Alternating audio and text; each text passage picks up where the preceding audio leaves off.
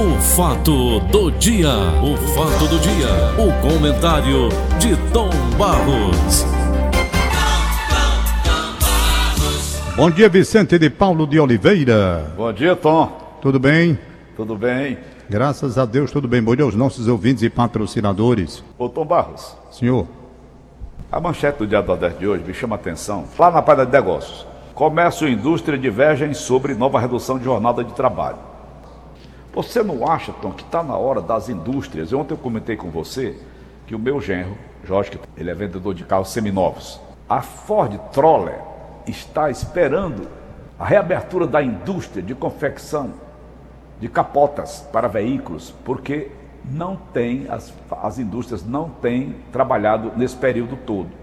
Pessoas desempregadas, enfim. Como é que você analisa essa história? O Ceará não está na hora de dar um, um salto na frente, não, Tom Basso?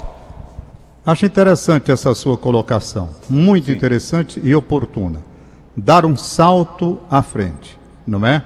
Isto é, mostrar para o Brasil que pode ter uma retomada econômica, uma atividade plena, se a necessidade desses contratos que foram mexidos e remexidos durante a pandemia em virtude dessa medida provisória 936. Vamos nos livrar do vírus e vamos nos livrar também da dependência dessa medida. Eu sei que há pessoas que pensam de forma diferente, mas eu estou com um pensamento igual ao seu. Com pouco de esforço, de confiança, nós vamos retomar, recuperar. Se você for eternamente ficar olhando para trás e querendo se beneficiar dessa medida, acaba acostumando. Vai ser igual a história do Bolsa Família. Bolsa Família veio de uma forma com um programa que seria transitório até a pessoa adquirir um emprego e seguir em frente sem o Bolsa Família. Aí o Bolsa Família terminou sendo um- uma moeda de ele- eleitoral, de troca eleitoral, e ficou até hoje. Claro que há necessidade do Bolsa Família, todo mundo sabe disso. Até que haja um programa de econômico capaz de absorver essa gente no mercado de trabalho. Nós entendemos isso. Mas há aqueles que se tornaram preguiçosos e que não querem mais absolutamente nada com a vida, simplesmente dependendo daquela ajuda que o governo dá. Então, para acabar com a preguiça, com aqueles que não querem nada, então é preciso que haja uma, uma, uma, uma, posição mais forte nesse sentido. Eu entendo, há empresas que dizem que ainda estão em dificuldades, há empresas que dizem que para retomar vão precisar daquele reajuste de horário como foi feito anteriormente, né? querem a extensão do programa para 2021, tudo isso eu entendo. Agora, temos que separar, Paulinho, mas separar mesmo os empresários honestos e direitos daqueles que querem tirar proveito da situação.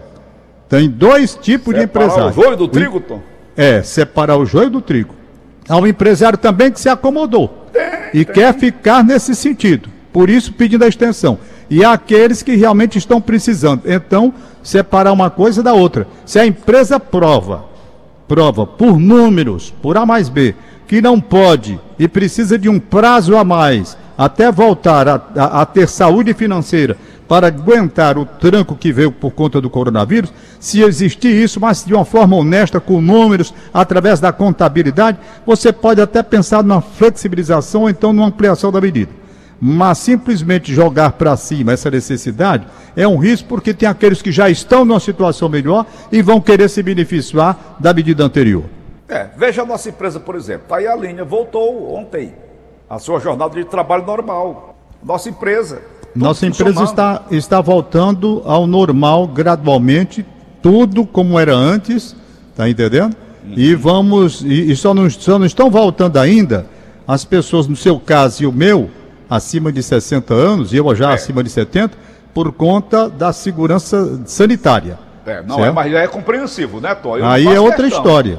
Aí está correto. A empresa está mais do que correta. Uhum. Agora, aos empresários bons e aos empresários maus, aos aproveitadores que querem Tem. pegar e ficar eternamente, pelos do- pelo gosto dele, ficar direto esse negócio aí. O auxílio emergencial estão fazendo lobby.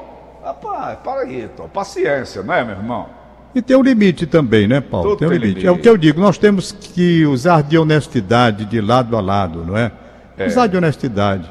Problema desse país, eu estava vendo você agora pela manhã, eu sempre escuto bem cedinho o Jornal da Corrupção, Hum, obrigado, aquela Tom. coisa toda para poder Para e mim é uma honra muito também. grande tê-lo como, como ouvinte desde as 5 horas, Tom Barros. É, não é, Paulo? Eu sou seu ouvinte de muitos anos. Desde seu primeiro teste eu já era seu ouvinte. Aí então. Sempre foi líder de audiência, né, Tom? Engraçado, Sempre, né? sempre foi vida. líder de audiência.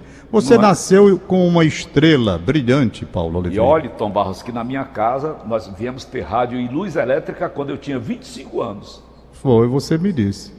Que me coisa. Mas, vamos é o- a vocação, estrada, né? Pessoa que nasce, nasce pra coisa, né? Nasce pra coisa. Há outros também que nascem prematuramente. Por exemplo, o Moza, estava vendo ontem o- a história dele. O Moza fez a sua primeira ópera aos 9 anos de idade, não foi, Tom?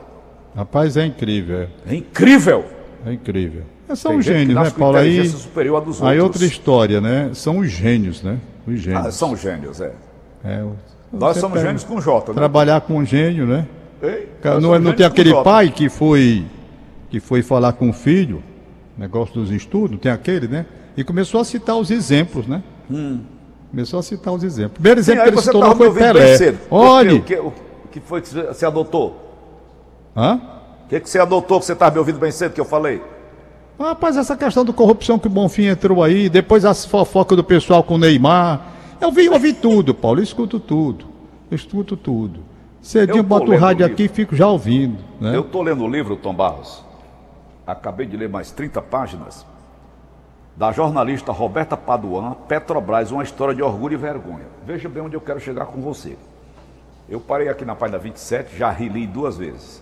Esse Alberto Youssef Doleiro, que movimentou bilhões e bilhões de dinheiros ilícitos aqui no Brasil, para empresários, políticos, advogados, enfim, para quem investia com ele.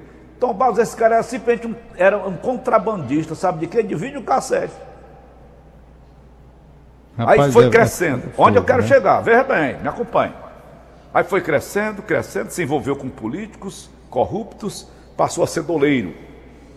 Foi preso várias vezes como contrabandista, atravessando aquela ponte Rio-Niterói para ir comprar lá no Paraguai videocassete e uísque.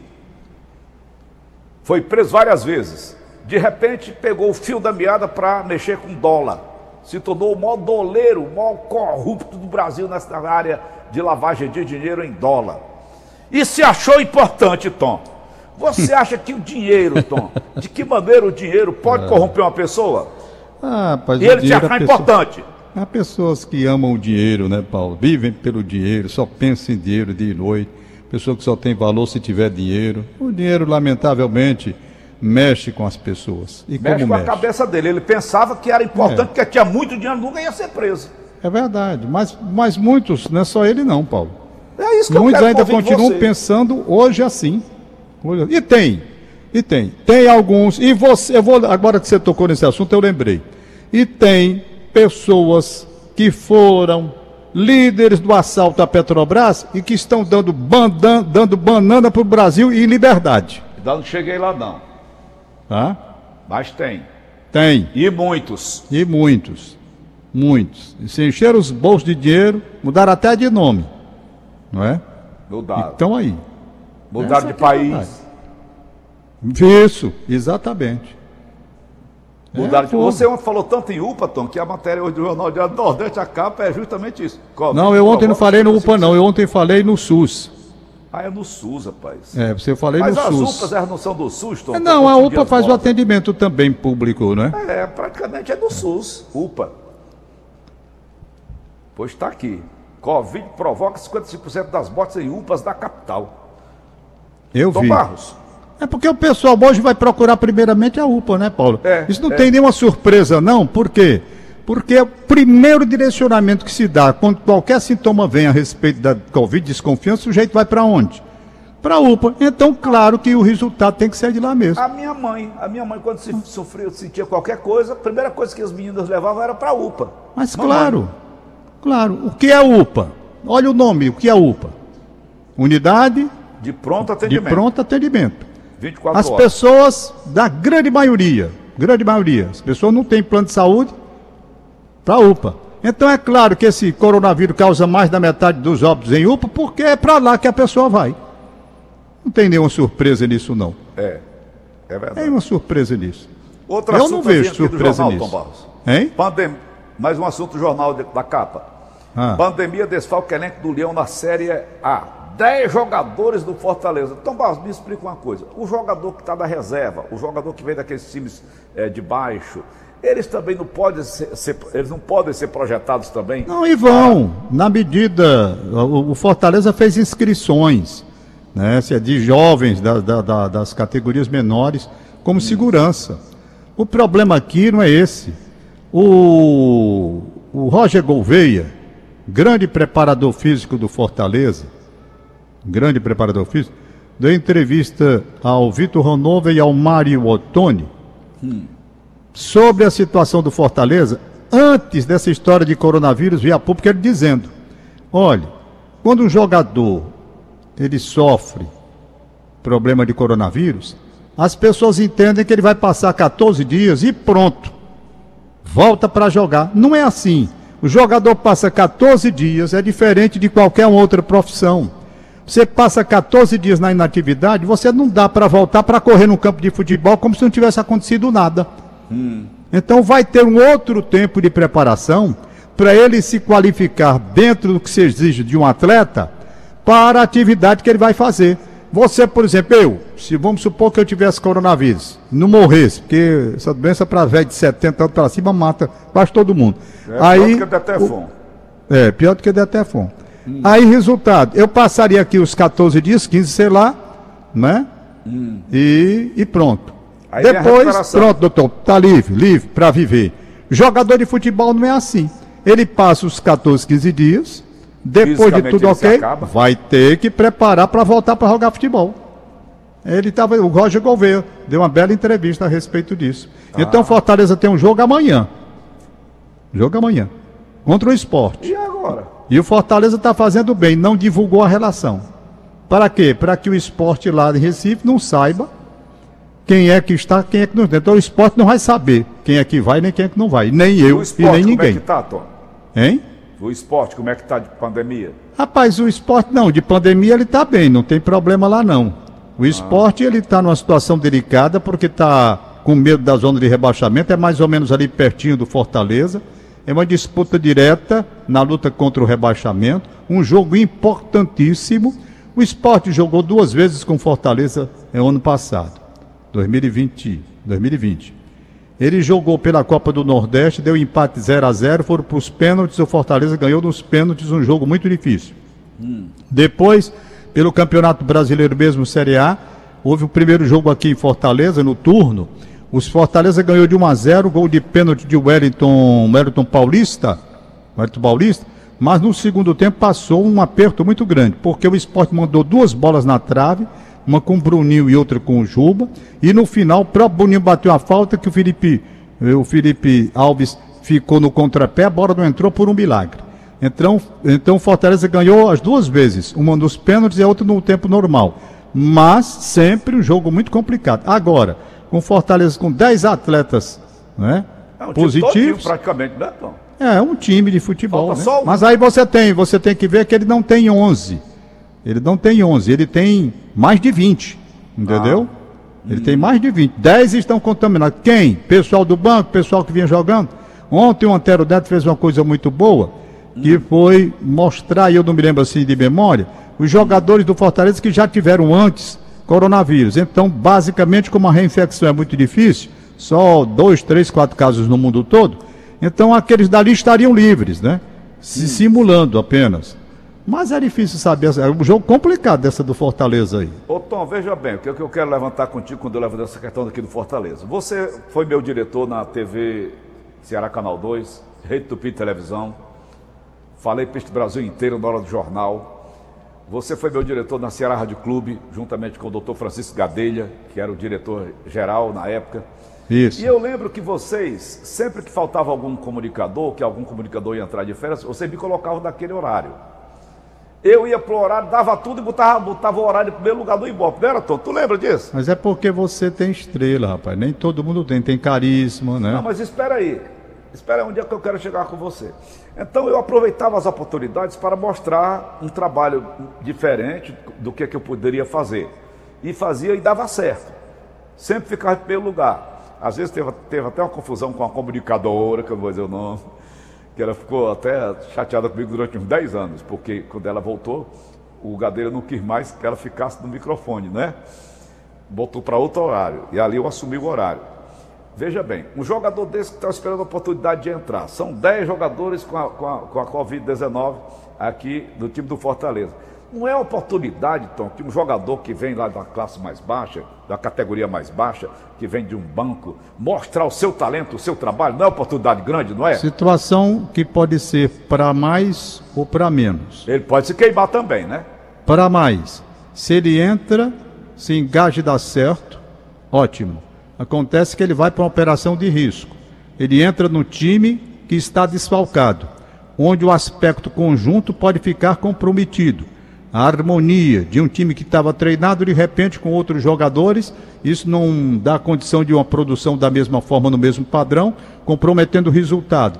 Aí o jogador pode ficar numa situação pior, entendeu? Então é um momento de, de risco. Eu me lembro, havia aqui na década de 60 um amigo meu, ele deve estar ouvindo o programa da gente, Irajá. Era meu amigo, jogava aqui com a gente na Igreja dos Remédios, no campinho da Igreja dos Remédios, ali atrás, que hoje até construíram três espigões, edifícios bem altos. Ali era um campo de futebol da Igreja dos Remédios, onde eu, na década de 60, eh, 57, 57 um eu entrei lá. Ali, na Igreja dos Remédios? Como é? Era um campo de futebol ali onde é a Igreja dos Remédios? Não. A Igreja dos Remédios, atrás da Igreja dos Remédios, tínhamos a escola Não, Padre lar, João não, Vassen. Nosso lar? É, tá- atravessa a rua, né? O nosso lado. Você tem que passar a Carapinima, né? É.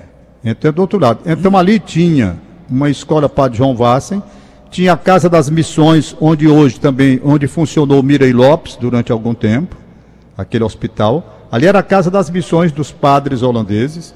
E o terreno ia da Avenida da Universidade até a Carapinima. Depois da Casa das Missões, tínhamos um campo de futebol, onde a turma, os acordos da igreja jogava, o pessoal jogava lá. Eu, Zé Maria, né, eu tinha a turma toda. É, então, a a gente ia jogar lá. Jogar lá. Resultado, nesse campo de futebol, um, surgiu um camarada chamado Irajá. Irajá, meu amigo. Morava aqui ali pela Dom Jerônimo, se não me falha a memória. Pois bem, aí o Fortaleza foi jogar uma vez com o Ceará. Eu não sei bem como foi, o Irajá estava treinando já na escolinha do Fortaleza. O Irajá saiu lá do nosso campo ali, da Igreja dos Remédios, e de repente jogou uma partida importantíssima contra o, contra o Ceará, clássico aqui no PV. Irajá fez dois gols e ganhou o jogo Fortaleza. Aí. Então, de repente, ele aproveitou aquela chance que lhe foi dada e pronto, despontou Engrenou- engrenou. e ficou realmente como um grande jogador, notável jogador que foi. Irajá. Entendeu? Uhum. Então tem isso. Uns aproveitam a oportunidade, não é? Uns aproveitam a Pode, pode oportunidade. quemar o filme, pode não queimar também, Pode, né? Pode queimar o filme. É uma coisa, Pode queimar é uma dele. faca de dois gumes. Agora, Tom, o Pelé teve su- substituto quando, quando quebrava? Eu ia dizendo exatamente aquilo quando eu parei, até me esqueci, quando o, ca- o pai começou a fazer crítica ao filho. Né? Porque meu filho, você da sua idade, fulano já era não sei o quê. Você falou aí no. no. Moza? Moza não, quem foi? Bolsa mesmo. Foi Moza, né? Meu filho, porque fulano, não sei o que que tem mais lá. Pelé com 16 anos já estava na seleção brasileira. Aí ele olhou e perguntou, papai, o senhor com 16 anos estava onde? Não é? O cara às vezes está querendo cobrar do outro o que ele não foi. É. O que ele não foi. Então é muito fácil você estar apontando coisa assim, você apontar principalmente de gênio. Gênio é outra coisa, rapaz. Gênio é outra história. Gênio é outra história. Eu estava vendo aqui anteontem o, o, o Beethoven surdo, não é? Surdo. Compondo. Perfeito? Compondo. Então, é um negócio de gênio mesmo, não é? De gênio. É. Gênio. Então você não vai querer se comparar com gênio. Eu, rapaz, eu nunca exigi dos meus filhos genialidade de nada. Meus filhos são aqui comuns, sabe? Inteligência comum, comum do povo. Tudo médio, não tem nada de gênio aqui dentro da minha casa. Eu não tenho. Nem um filho meu tem esse negócio de superdotado de inteligência. Não, é o normal da vida mesmo. Qualquer um. Não tem nada de É isso, excepcional. É isso. Pois o, é, vamos- o Elon Musk, um dos homens mais ricos do mundo, é o segundo homem mais rico do mundo, aquele que mandou aquela nave espacial. Eu só lembro de ti quando eu fico assistindo. Eu Ah. digo, o Tom Barros é doido para pegar um, um trem desse aí. e eu. Todo tinha coragem de se meter dentro Rapaz, do interessante, daquele, você Tom. fez uma pergunta, que coisa interessante, você parece que tem até uma ligação telepática comigo. Mas Eu estava pensando exatamente isso existe, isso. Tom. Hein? Isso existe. Existe. Olha, há algum tempo eu não iria. Eu não iria. Para uma viagem à lua, seja lá que viagem fosse. Não iria. Ficaria nos meus aviãozinhos aqui, não é? Como eu gosto. Mas eu estava vendo ontem, coincidência, Paulo. Eu não sei se você viu a história daquele tenente aviador que foi o primeiro, a média maior do ito em todos os tempos cearense. Você viu ontem na televisão? Não. Pois é. Ele estava inclusive com o Marcos, Marcos, o, o- o astronauta. Meu nome do homem. É o Marco rapaz. Ponte. Marcos Pontes, pronto. Ele estava inclusive com ele lá, ele explicando, né, sobre essa história de viagem espacial. Mas para você me acredita que ontem eu me senti mesmo com vontade de meter na bicha dessa e me mandar para a Lua. Olhei, vi a Lua e digo, rapaz, sabe Tom que seria pegar aqui, bater na lua. Aqui na Terra não está prestando mais coisa nenhuma, só tem é, é, é, é, é, é guerra, é, É desgraça lucro, total. é dinheiro, é não sei o quê, o homem com essa coisa dele, nações engolindo umas às outras, aqui não presta. Jesus Cristo está sendo paciente, porque, eh, rapaz, não Tá não. demorando muito. Paulinho, Paulinho, eu estava ouvindo você, Paulinho, desde de manhã. Eu vi quantos assassinatos você noticiou de jovens. Ave Maria, só jovens. Jovens, o cara tá no baixo é e queima. De cara tá 13 tocando anos pra cima. pra cima. Que é isso, gente? Meu Deus. Aí a gente se acostuma como encarando isso como uma coisa normal da vida, não é. Não é. Jovens sendo assassinados assim, sabe? De, de, de forma de, de, de montão, como se diz. Isso é normal, isso é uma. Isso é uma Essa uma- banalização, Tom Barros. Banalizou, rapaz. O cara, mas pronto, é, todo mundo se acostumou. A É, família tá vai ali, chora droga. 10 minutos ali, 10 acabou. minutos, estava envolvido com droga, não sei o quê. Falta, o, o- sabe? Nós temos que, que nos escandalizar com essas coisas ainda. É verdade. E não conseguimos. É uma chaga social tão grande que eu estava pensando. Ô, Tom, Eu vou para a lua, que lá é melhor. Aliás, tem uma música aí, né? Do, do, do Jackson do Pandeiro. Eu Tem. vou para a Ô, Tom. lua, eu vou morar lá. Vou no meu Sputnik. Bota aí, Nelson. Eu, mamãe, queira- eu vou para a não, Lá lua. tá carregado, lá tem russo, lá. tem chinês, tem, tem coreano. A lua tá carregada de novo. Mas, Tom, deixa eu te falar uma coisa. Você falou em banalização do crime, essa coisa toda. Eu estava sábado, só me lembrei de ti, vendo lá em Manaus o governador do estado, o governador, o prefeito, colocando containers para o acúmulo de corpos vítimas da Covid-19. E eu ia falar contigo sobre esse assunto e não encontrei assim o fio da meada para conversar contigo. Porque é muito difícil conversar com você, porque você é muito culto e eu sou de pouca cultura, Eu não não é? sou culto, não, Paulo. Eu tenho Então, um Tom Barros, conhecimentozinho eu, fico, eu fiquei pensando, eu vou conversar com o Tom Barros a respeito Tom, dessa banalização. O cara morre no hospital, vítima da Covid, o corpo é jogado dentro de um container, esperando uma vaga no cemitério. Como é que você analisa, finalizando esse bate-papo de hoje, Tom Barros? Rapaz, eu vou dizer, Paulo. Paulo, aqui para nós, eu acho isso tudo aqui para nós um escândalo muito grande, sabe? O desprezo Eu total acho. Acho, acho uma coisa pelo incrível. corpo humano. É, é, é um desprezo. Paulo, eu, agora, agora, Paulo, você se lembra de uma coisa que você até levou na gozação, brincar era muito comigo, você é fresco também. Vez por outra você fica frescando com minha cara aí. Vai. Pensa que eu não vejo. Aí, você lembra quando eu lutei, ninguém entendia a razão pela qual eu lutava, para respeitar o Zé Bolero, morador Foi. de rua que morreu aqui. Sabe por quê? Porque na época, hoje não, mas na época queriam jogar o Zé Bolero lá no, no, no, no- no- cemitério do Bom Jardim, que na época estava descuidado e os, os corpos estavam sendo colocados não na profundidade necessária. E quando vinha a chuva, depois É. descobriram isso e foi matéria nos jornais e tudo. Você lembra? Brasil inteiro. Você lembra, né? Lembro, Aí sim. corrigiram. Hoje não é mais assim. Pois bem, por que a minha luta naquele tempo? Porque eu achava aquilo um desrespeito. Rapaz, não pode um negócio desse. Uhum. O cara, o ser humano ser jogado dali, não é? Fica aí. É incrível um negócio desse. Paulinho, Uhum, um ex-cearense, ex um cearense, um cearense, ex-aluno do Colégio Militar do Corpo de Bombeiros, Uhum. se formou com a maior média da história dos cursos de engenharia do Instituto Tecnológico de Aeronáutica ITA. Ita. João de Barros Monteiro Cavalcante, certo? Foi olha aí. diplomado no último sábado. É. Uma média Do ITA? histórica de 9,81. Eita! É. 9,81. No ITA, Tom, Instituto Tecnológico de Aeronáutica? Instituto Tecnológico, capitão aviador, capitão aviador da Força Aérea Brasileira, João de Barros Monteiro Cavalcante, cearense. Começou a estudar no Colégio Militar do Corpo de Bombeiros. Do Corpo de Bombeiros. Lá na Cursou. Engenharia Aeronáutica em São José dos Campos, interior de São Paulo. Teve a maior média histórica dos cursos do ITA, 9,82. Na cerimônia de formatura realizada segunda-feira 21 passada aí, o capitão aviador recebeu o diploma das mãos do ministro da Educação, Milton Ribeiro. O capitão Cavalcante falou sobre a importância do trabalho colaborativo entre os colegas de turma. Cearense, parabéns ao pessoal do Corpo de Bombeiros ali, que ele começou lá. Ele começou lá. Então, ele, ele foi a maior nota do ITA em todos os tempos. Em todos os tempos. A última vez que um estudante recebeu é, suma cum laude do curso de engenharia aeronáutica foi há 16 anos. Então, parabéns a esse cearense, capitão aviador da Força Aérea Brasileira, e que agora dá este impulso, Ô, Tom, conseguindo essa nota de 9,82, nunca antes registrada no ITA. os colégios militares, Tom, levam a vantagem sobre outros colégios, é, públicos, eu diria. Os colégios militares são públicos. Sabe por quê? Você não vai encontrar num colégio militar desse um aluno que vai jogar pedra no professor, que vai xingar uma professora, que vai entrar armado na, na- na- na- unidade escolar. Ele não vai.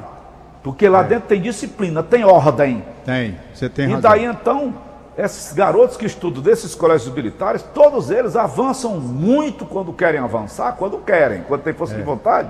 Todas as oportunidades são oferecidas, não é verdade, Tom? É verdade, olha, para você ter uma ideia, o João de Barros Monteiro Cavalcante, certo? Capitão aviador, como foi a história dele? Ele começou, como você está dizendo, no Colégio Militar do Corpo de Bombeiros aqui. Depois, muito jovem, Tu sabe quem fundou aquele colégio, Tom? quem foi? Leonel Alencar. Aí foi o Leonel Alencar. Lembra? Foi. Foi o Leonel Alencar. Leonel Alencar. Aí, resultado, ele depois, com 16 anos, ele foi para a Escola Preparatória de Cadetes do Ar, EPK, em Barbaceda, Minas Gerais. Eita. Depois, ele foi para a Academia da Força Aérea, para a AFA. De lá, saiu, portanto, aviador, oficial aviador. E agora está aí o baile que ele deu nesse exame do ITA, simplesmente dizendo para o Brasil: ninguém passou por aqui com a nota que eu obtive. Parabéns a esse cearense, que, portanto, é um exemplo. eu não estou entendendo, não, Tom. Veja Como bem. assim, meu filho? Ele, já- ele já é capitão. Já. Para entrar no ITA, você tem que fazer o concurso, né? Pois é, ele fez. Foi aí na época. Foi agora, agora. Hum. Agora, ele fez agora. Mas já é capitão. Ele já é capitão aviador. Ele já é capitão aviador. Hum. Certo? Uhum. Então, esse, esse daqui, ele cursou engenharia aeronáutica em São José dos Campos, no interior. E, portanto, Hum. teve aí a maior nota da história de engenharia do ITA. 982. É um negócio sério. Tá bom. É verdade. Ok. Parabéns. Vamos liberar os aniversariantes de hoje aqui. Pergunte se a Lida Mariana me mandou algum. 10, 5, 7. Então, então pronto, tem aqui alguns que eu vou ver. Aniversariando hoje. Tenente Aguiar Silva, do Tribunal de Justiça. Está aniversariando Tenente Aguiar Silva. Quem está mandando um abraço de parabéns para eles é o nosso querido Luiz Eduardo, professor Luiz Eduardo aí da casa. Um abraço. O André Ribeiro está completando hoje, como eu disse ontem antecipadamente, 50 anos de idade. Meio século. Meio século, grande profissional, brilhante profissional. Conheci o André quando ele veio aqui do Rio de Janeiro, ele trabalhava na Rádio Tamoio, ele veio fazer uma reportagem da seleção brasileira e por aqui ficou contratado e nunca mais foi embora. Teve um- uns, uns retornos rápidos, Teve. mas sempre ligado com a gente. Cobriu com exclusividade a Copa do Mundo Japão-Coreia. É um Foi. brilhante profissional, desejo a ele saúde, muita paz e felicidade. Meu compadre, né? Eu sou o padrinho da Lara. Parabéns, André. Sou admirador do seu trabalho, sou seu fã. Quero que você cresça cada vez mais profissionalmente. Como é a vida? Ficou horrorizado com o preço da laranja lá na Coreia. Ai, meu Deus. O Carlos Alberto está completando 31 anos de idade, filho do meu querido amigo Eurico Paulino. Trabalha Opa. aí no Sistema Verdes Mares, o Carlos Nosso Alberto. companheiro. Um abraço pro Carlos Alberto, né? É, ele faz edição de vídeo, muito bem, um grande profissional também. O Eurico Paulino, feliz da vida. O Roberto mandando abraço também para todos. Foi da casa também, né, o Carlos Eurico? Alberto, hein? O Eurico foi da casa também. Ah, o Eurico trabalhou mais de 20 anos aí com a Foi. Uhum. gente, né? Trabalhou mais de 20 anos aí com a gente. Então, parabéns ao filho dele. Pois é, ele trabalha aí, gente boa.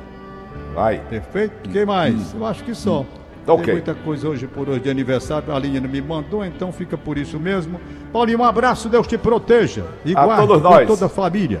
Valeu, Tom. Um grande abraço. Acabamos de apresentar. O fato do dia, o fato do dia, o comentário de Tom Barros.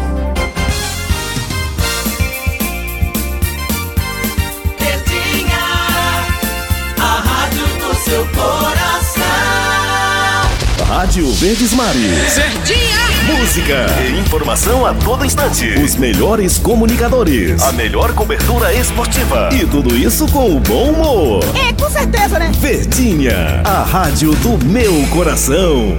Atualidades esportivas. As principais notícias do futebol brasileiro. E as últimas informações dos clubes cearenses. Bastidores, reportagens, comentários. As análises antes e depois dos jogos fazem do Atualidades Esportivas o programa referência do rádio. Atualidades Esportivas. De segunda a sábado, ao meio-dia. Apresentação: André Ribeiro.